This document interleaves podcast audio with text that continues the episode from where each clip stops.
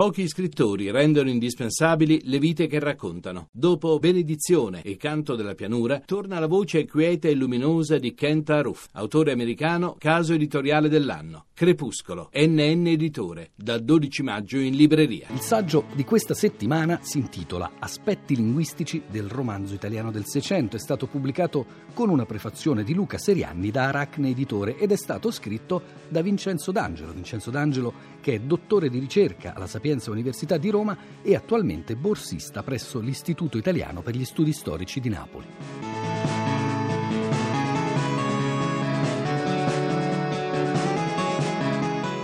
Il romanzo italiano del Seicento ha avuto per lungo tempo una pessima fama perché nel migliore dei casi è stato ignorato e nel peggiore è stato denigrato e perfino eretto a simbolo del cattivo gusto barocco.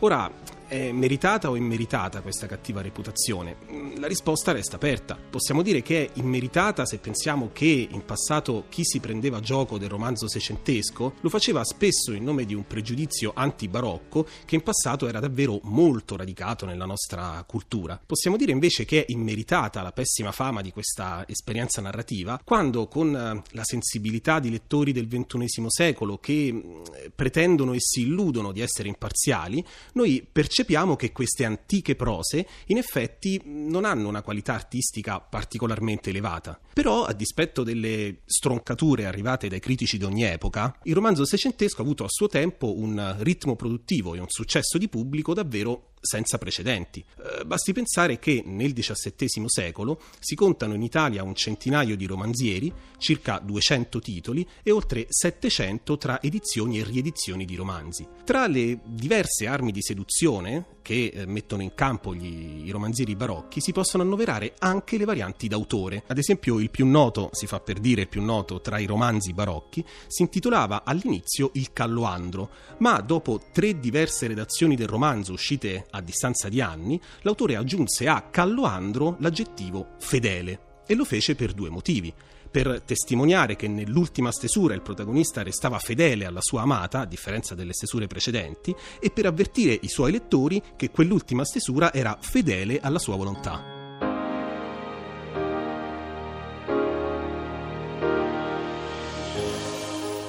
Scrivere un romanzo in prosa nell'Italia del Seicento era di per sé una scelta radicale, perché il romanzo era all'epoca un genere poco presente nella nostra tradizione e per giunta pochissimo prestigioso agli occhi di più di un letterato. E allora è come se la scelta eversiva del romanzo in prosa dovesse essere in qualche modo compensata da una certa medietà in campo linguistico, una medietà peraltro funzionale alla conquista di un pubblico ampio e non, non abituato, non pronto agli eccessi e alla sperimentazione. In questo quadro di medietas, così possiamo definirla, non mancano comunque eccezioni. Un romanzo dalla spiccata individualità è certamente La gondola a tre remi del veneziano Girolamo Brusoni. La gondola a tre remi è uno dei pochi romanzi barocchi, se non l'unico addirittura, a mostrare una qualche apertura ai neologismi, ai regionalismi e anche alla componente idiomatica. Così in questo romanzo del Seicento, nella gondola a tre remi, possiamo leggere ad esempio una parola come moda, che è un prestito dal francese che allora era di recentissima importazione in italiano. Possiamo leggere anche un venezianismo come traversa, che sta per grembiule, e infine un proverbio come la lingua batte dove il dente duole. Un altro romanzo che a suo modo è fuori dal coro è Il Cretideo del bolognese Giovan Battista Manzini.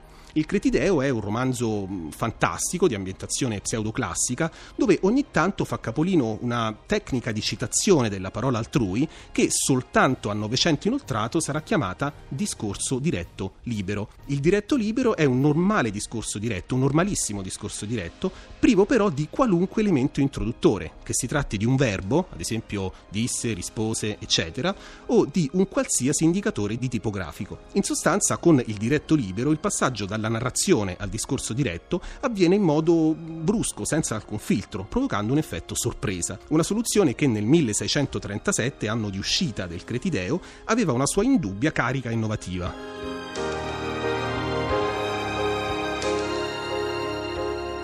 Un lettore dei nostri giorni che trovasse il coraggio di avventurarsi tra le pagine di un romanzo barocco, avvertirebbe molto presto una differenza sostanziale con i romanzi a cui è abituato, ossia l'assenza di uno scarto significativo tra la lingua della voce narrante e la lingua dei personaggi.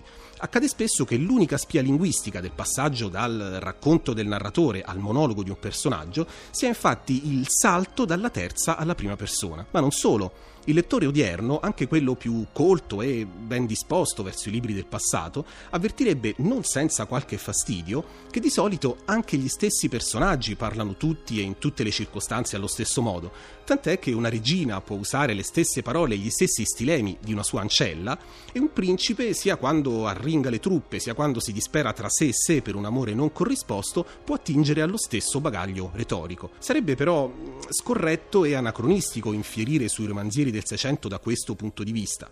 Eh, non va dimenticato che la ricerca di verosimiglianza nei discorsi diretti è un problema che i romanzieri italiani non si porranno prima dell'Ottocento, non si porranno prima dell'arrivo di Manzoni e poi dei veristi. E invece nel Seicento la situazione era tutt'altra, perché da un lato non è detto che i lettori di allora percepissero come un fastidio il fatto che nei discorsi diretti il linguaggio fosse eh, costruito, fosse letterario e a tratti melodrammatico, e dall'altro gli scrittori avevano in fin dei conti poche frecce frecce nel loro arco. Eh, l'italiano era una lingua essenzialmente scritta, poco praticata a livello orale e dunque sul versante per noi oggi decisivo della colloquialità non offriva ai romanzieri un modello credibile. Insomma, per il grande salto verso il romanzo moderno, nel Seicento mancavano sia gli strumenti sia la sensibilità, ma ciò non toglie che il misconosciuto romanzo barocco abbia un notevole interesse anche dal punto di vista linguistico.